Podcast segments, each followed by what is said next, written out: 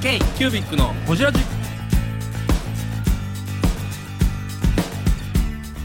K-CUBIC のホジラジナビゲーターの K-CUBIC 事務局長荒川翔太です。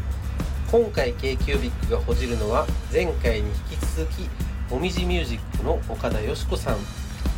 コロナになった香港の現状についての話や、帰国当時の隔離の話、お母さんとの思い出についてや、日本で取り組もうとしている事業についてなど深くほじっています。どうぞお楽しみに。終わって、そうなんですよね、急変ですよね。そうコロナにね、急にコロナで世の中が、なりで、岡田さんはだからその演奏会が終わったら香港帰った、もちろんですよね。はい、はい、そうなんですよ、で、まだ皆さんには公表してなかったんですけれど、自分の中では実はもう6月に本帰国をほぼほぼ決めてたんですね。まだその時は、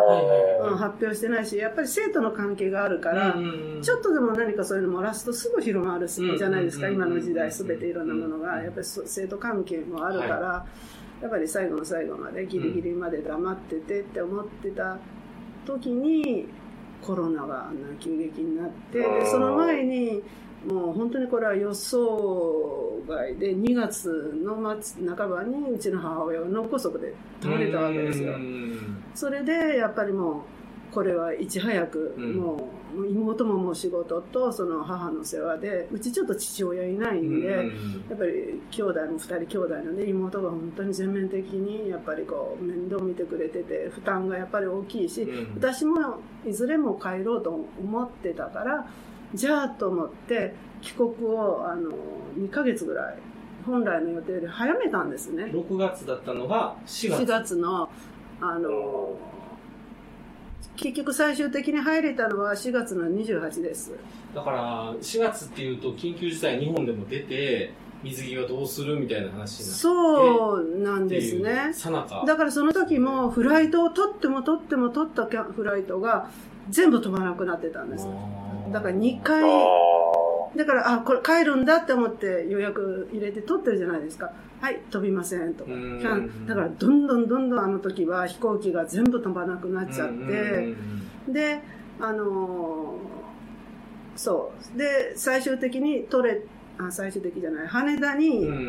取れてたのも、もう香港はもう成田オンリーになったんですよ、最終的に。で、結局ちょうどアメリカから帰る姪っ子と日にち合わせて離れで会う、ジョイントする予定で、ちゃんとうまくやったと思ってうまく取れてたんですけど、会いましたね、展示会で。あの方、はい、フラットに立ってた方ですね。ちょっと場違いの雰囲気で、なんかファンキーな感じの方ですよね。外人のような日本語が苦手な姪っ子なんですけど、なるほど、はい、彼女はもう日本語がほとんどあんまりちょっと苦手なんですけども、大阪直美さんみたいな感じですね。でもまあ、日本人で私の姪っ子なんですけど、大好きな姪っ子なんですけど、で彼女はずっとバークリーに行ってて、バー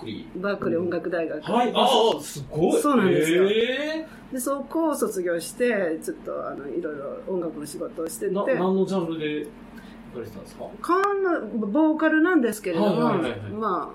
彼女は結構ゴスペルとか R&B とかそこら辺をやってて、でそんなかんだでやってたら、結局最後私が香港に成田でしか帰れなくなって、でもうそのままもっとの第一希望は香港広島飛んでるんですよ、直行。あ、そうなんですか。飛んでるんですよ、エクスプレスが、香港エクスプレスが、だけどもちろんコロナになって、そういう地方便なんてね、飛ばなくなるし、で羽田で取ってたけども、羽田はもうダメで成田になって、もうとにかく3回ぐらい変更したのかな、日にちがどんどんずれて、で結局さっきもちらっと言いましたけど、間に合いませんでした。だからあれがもともと第一希望の、広島に直に帰れたり、日本に入っても隔離があったじゃないですか。それがなかったら空いてましたね。だから本当にコロナで会えなかったですね。だからもうあの頃はまだ水際対策を日本も初めてやり始めた頃で、日本もなんかアップであたふたしてて、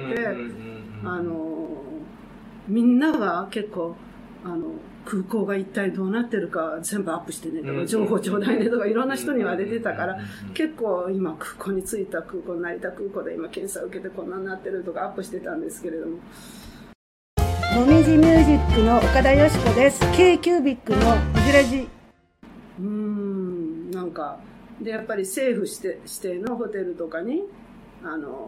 缶詰ですよね、3日間は。陰性だったんですよ、私が。陰性だったんですけれども、もう3日間缶詰になったりして、なんか食事なんかでも結局お弁当とかは出るんですけれども、館内放送が鳴るんですよ。今から食事の時間ですね。もうしばらくしたら、あれドアノブにかかるんですけど、弁当がでもなんていうんですかね、みんなが食事まだ来ないかなとか開けたりとか、そうか、開けるなとダメなんですよ。もう、出ちゃいけないし、開けてはいけないんですよ、絶対、はい、決して開けてはいけないっていうルールがあって、でもうちょっとしたらあと何分後に配るからっていうのを言ってからでないと、みんなが弁当来ないかなってガチャガチャやるじゃないですか。だから放送が入って、ね、2回目はもうすでに今ぶら下がってます。置いてありますよ、弁当さ、ドア開けてお取りくださいっていうのがこう順番にあるわけで、段取りがあって、とにかく絶対開けたらいけない、接触しちゃいけないっていうんで、なんかガサガサ、弁当置いてるかなっていう音がしても、ドアを開けたり見たらいけませんって言われてね、なんか毎回朝昼晩3回会って、こう3日間ぐらいいると、なんか見たくなっちゃって私、ね、気にないじゃないですか、ガサガサ。で、まあドア開けちゃいけないけど、なんかドアノブから近づいてくる。今、もうなんか音がしたから今から配るとかも、本当見てたら、なんか自衛隊が配ってました。迷彩服着た。なんかこんなんつけて。なるほど、マスクをつけて。なんかもうだから、これを見ちゃいけなかったんだとか思って、あれ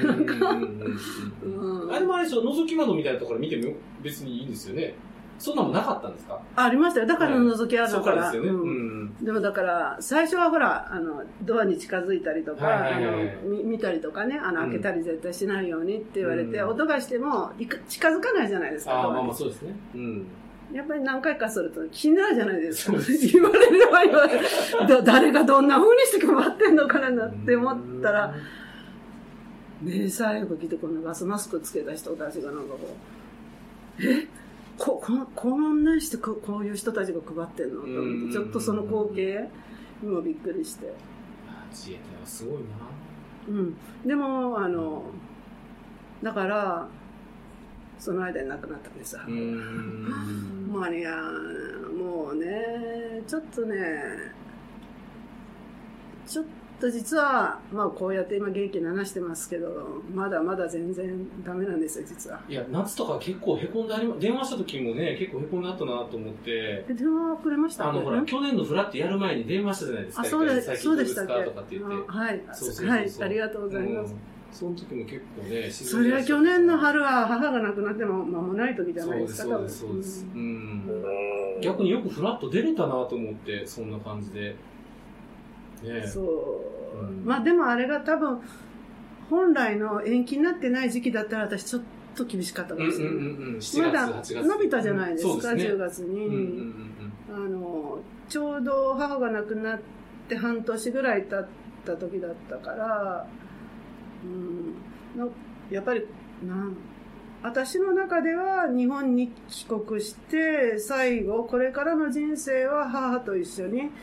生きていこう、暮らそうっていうのがあって、それが一番に大きいから帰国を決めたところがあったんですよ。何よりそれが最大の理由ですね、帰国。やっぱりもう親孝行がね、いつまででもできるわけじゃないし、最後はもう本当に仲が良くて大好きで、いつも日本、年に1回の帰国で必ずどこ行くんでも一緒に2人で手つないで歩いて、必ず映画も何本も見たりとか、母親が家じゃなくてホテル行かないって言うから、いつも私が帰った時はいつも母とホテル暮らしをしたりとかしてて、もう本当に母も私も楽しみにしていよいよってで、そんな時に倒れて、だから私もなんだろうだから最後の言葉がだからもうちょっとだよってもう会えるからねって言ったんですよ、まあ、妹が電話でつないでくれて、そうそしたら母が待ってるよ会おうねって言ってくれたんですよ、分かったって言って、それが最後です。もうだからね、なんかもう私はすごく香港が大好きで、大好きなんですけれども、自分でやりたいことをやりたいようにやって、まあ、自分の責任で仕事して全部生きてきたんだけども、なんか最後に親のことでこんなことになって、なんか自分の生きてきた、自分の人生が全部否定されたような気持ちにちょっともうなってしまって、ちょっともうこんなに人間って涙が出るのかっていうぐらいね、もうちょっときつかったですね。しかも自分の意思じゃどうにもならなかったですもんね。そのコロナによってのその飛行機も取れない隔離も長いとかっていうのがあったんで、まあそれもありますけれども、まあコロナがなくってもね、これはもう母が倒れてっていうことを考えれば母のもう寿命だったのかもしれないんですけれども。でも確実にコロナがなければ会えてましたよね。そうですよね。これはもう完全に。それはやっぱそうだね。でもね、皆さん私以外にももっともっと大変な思いして最後親に会えないまま、会えた時にはもうね、もういろいろじゃないですか。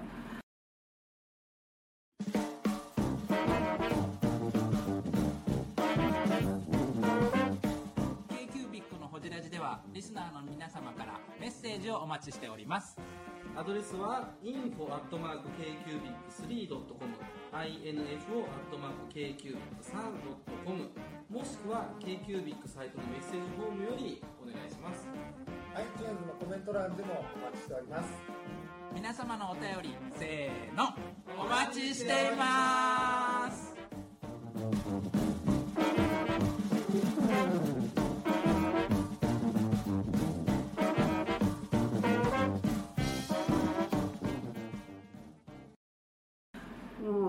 だからね、本当に私にとって2019年の香港デモと、2020年の母の死、実はまだ納骨してないんです。そうなんですか。なんか調べたら納骨は別にそんなに普通であれば49日までにするんですよね。でもなんか私の中でなんで今まで離れて暮らしてて今から一緒にいようねっていうのに、なんか自分の元から母がいな、まあ、もう遺骨になってますけれども、なんかそれが私の中ではちょっとまだ受け入れ、そうなんです。でいろいろ調べたりいろんな人に聞いても、もうそうやって納骨できてない人は実は世の中にいっぱいいますよって言われて、例えば自分のお子さんが先に亡くなってるとかね、自分の旦那さんとか、奥さんがやっぱり考えてもないなんか事故とか急に亡くなったりとか、やっぱりだからどこってわけじゃないんですけどね、状況は何も変わりませんけども、でもね、やっぱり朝起きたらやっぱり一番におはようって大きな声で言いに行くのが私の日課なんで、母に向かってやっぱりね、ちょっときついですね。まあ、みんなが迎えるんですけどね、親の死は誰もが対面するんですけれども、私の中ではせめてもう半年でも1年でもっていうか会いたかったなって思ってね、本当にうちのおじいちゃんとかも亡くなってからね、3、4年納骨しなかったですね。おばあちゃんがやっぱりそれ多分同じ気持ちですよね。離れたくないっていう。いや多分そうやと思いますよ。やっぱなんかそのいなくなるのが寂しいっていうのでずっと置いてました。骨そのまま置いてたってことですね。箱ごと。そうです。私もだからお骨が入った箱があるじゃないですか、四角の、それをそのまま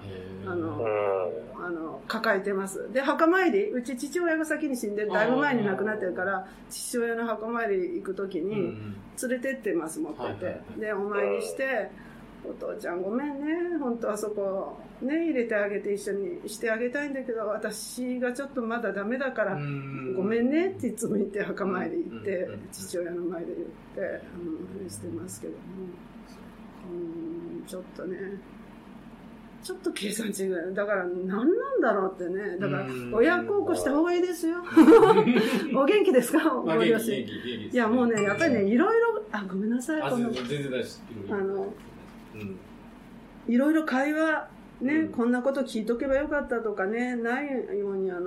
ろいろお話親とされたりとか、ミュートにしますね。あ、全然大丈夫です。なんかホジラジなのにすごいしんみりしますね。ごめんなさい。全然いいです。全然いいですよ。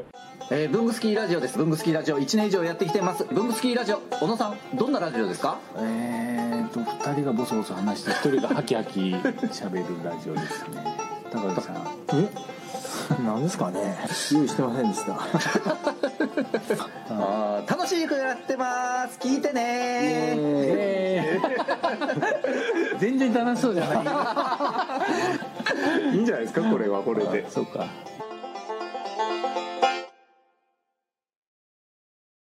はい。いやでもね、そんなコロナ禍ですけれどもね、大変な中で。でもなんか日本に帰ってきてやりたかったことも別にあったんですよね。そのもみじミュージックとそのまあご家族と一緒に暮らした以外の何か。うまいです。流れを。まあっていうかうち祖父が66年前に買った、はい、広島にある神の倉山っていう山があるんですけど。山がある。そうなんですよ。で、その山を、うちの祖父が、まあ、私財と知財を全力投球して山に、はい、当時で40年、50年前に3億ぐらいを、投資して、はい、10年かけて、ただの山林だった山を10年かけて手作りで公園を作ったんですよ。公園を作ったんですか？桜を植樹して。祖父は、やっぱり戦争体験者なので、戦地に何回も、やっぱり行ったり、あと広島ですもんね。でもその時はね、長崎にいて、うちの祖父はね、長崎で被爆してるんですよ。あ、そうなんですか。戦地から帰った後に。広島の方が長崎で被爆してる。なんか戦地の、その、部隊かなんか、その命令かなんかで、長崎で、中国のから、戦地から戻ってきた後、戦地でいろいろやってた時に、広島で原爆が落ちて、ああ、自分の家族はこれで全部亡くなったなって思ったらしいですね。で、自分もその後3日後に9日に長崎で被爆して、でもまあ、生きて、それで広島にその後帰った時に、家族はまあ、生きてたわけですよ。亡くなってなくって、で、まあ戦争が終わって、いろいろ落ち着いた時に、まあ、ちょっと、地元でなんか学校建設のための費用をね、作りたいから、うちの祖父、谷岡って言うんですけど、谷岡さん、ちょっと山買ってくれませんかっていうふうに声かけられて、じゃあ学校建てるんだったらっていうんで、うちの祖父が買って、っていうとこから山を手に入れて、すごい話ですよね。そうなんです。で、その山を手に入れた後に、さあ、この山手に入れたけど、どうしましょうということで悩んでたどり着いたのが、やっぱり戦争、戦争を戦地に行って原爆体験したっていうのは、言葉で言うよりも本当にすざまじい体験をしてるわけで、やっぱりこう、自分の、私、もものところにね、戦地で受けた、銃弾が貫通してるんですよ。太もも。そう。だから、撃たれたんですよね、戦地でね。で、私、今でもよく覚えてるのは、撃たれたところの傷が、やけどみたいになんかただれて、なんか皮膚が変になってるのを、見せるんですよ、孫たちに。私それがね、おじいちゃんが見せるんですよ。で、おじいちゃんもともと大阪の人で、うちの祖父は、で、この傷をね、ええか、よう見とけって言ってね、これが戦争やけないって、どんないかなる理由があってもな、戦争は絶対あかん。っていうのを、もう、言われて、その傷を見せられた時、やっぱり、すごい幼い時にそんなもん見て、そんなこと言われて、今でも残ってるのよ、その声の響きとその場面が。で、結局、そういう経験をしてる祖父だから、その山を、じゃあこの山を整備して、桜をたくさん植えて、平和のシンボルの山にしようって決意したわけです、ね。なんかこの山ですとかってメッセンジャーかなんかで送ってくださいましたよね、資料。いや、まあ、なんか桜すごい綺麗ですね。そうですね。それ全部うちの祖父が植えたんですよ、植樹して。まあ、秋はもみじがすごい。そうなんですね。これか、上の倉山。関って読む。関の倉山って言うんですか。秋高田市。名前がいいでしょ。ね。上の倉って。上の倉。そうそう、見ました、これ。桜綺麗やな。これは、だから、もともと個人所有の方が30年の歳月をかけて作られた珍しい公園で、現在有志の方々により管理され続けています。すごい話ですね。有志ね、一人だけも。うちが人件費払って管理してもらう。だって、安芸高田市の観光協会のホームページ載ってますもんね。いや、ほんまですよ。だから、安芸高田市と広島市またいでるんですよ。はい、ああ、なるほど。でも、面積的にはほとんど広島市ですね。安芸高田市の方が全然エリア的には少ない。うわ、これでも桜綺麗やな。桜ね、綺麗ですよ。しだれ桜すごい木ある、これ。ね、で、あとは藤もね、藤棚が。丸い、藤ですか、すごい。それもね、珍しいピンクの藤で。へー。あ、お祭りがあったり、藤祭り。でももう、ほら、コロナであれだし、で、あと、昔は割と賑やかでもっと盛り上がってた時もあったんですけれども、やっぱりこう、人口がね、減ったりも高齢者が多くなったりして、あと、祖父がね、あれは昭和49年だったと思うんですけれども、1万本達成したんですよ。桜の植樹。それを目標にずっとやってきたの、本当に達成して。そうなんですよ。で、今は結局、そのピーク時の一番整備して頑張って桜もたくさん咲いてた時よりは、だいぶやっぱりこう、寂しく。桜って結構寿命短いんですよね。なんか手入れしないと、40、50年とか。そうそうそう。だからそういうことも含めて、また、桜を咲かせる山にも、いや、それは食事じゃないですか。それをしていかないといけないかな、とかっていうのとかがあって。K-CUBIC のホジラジ、この番組の提供は、山本資源、ロンド工房、レアハウスでお送りしております。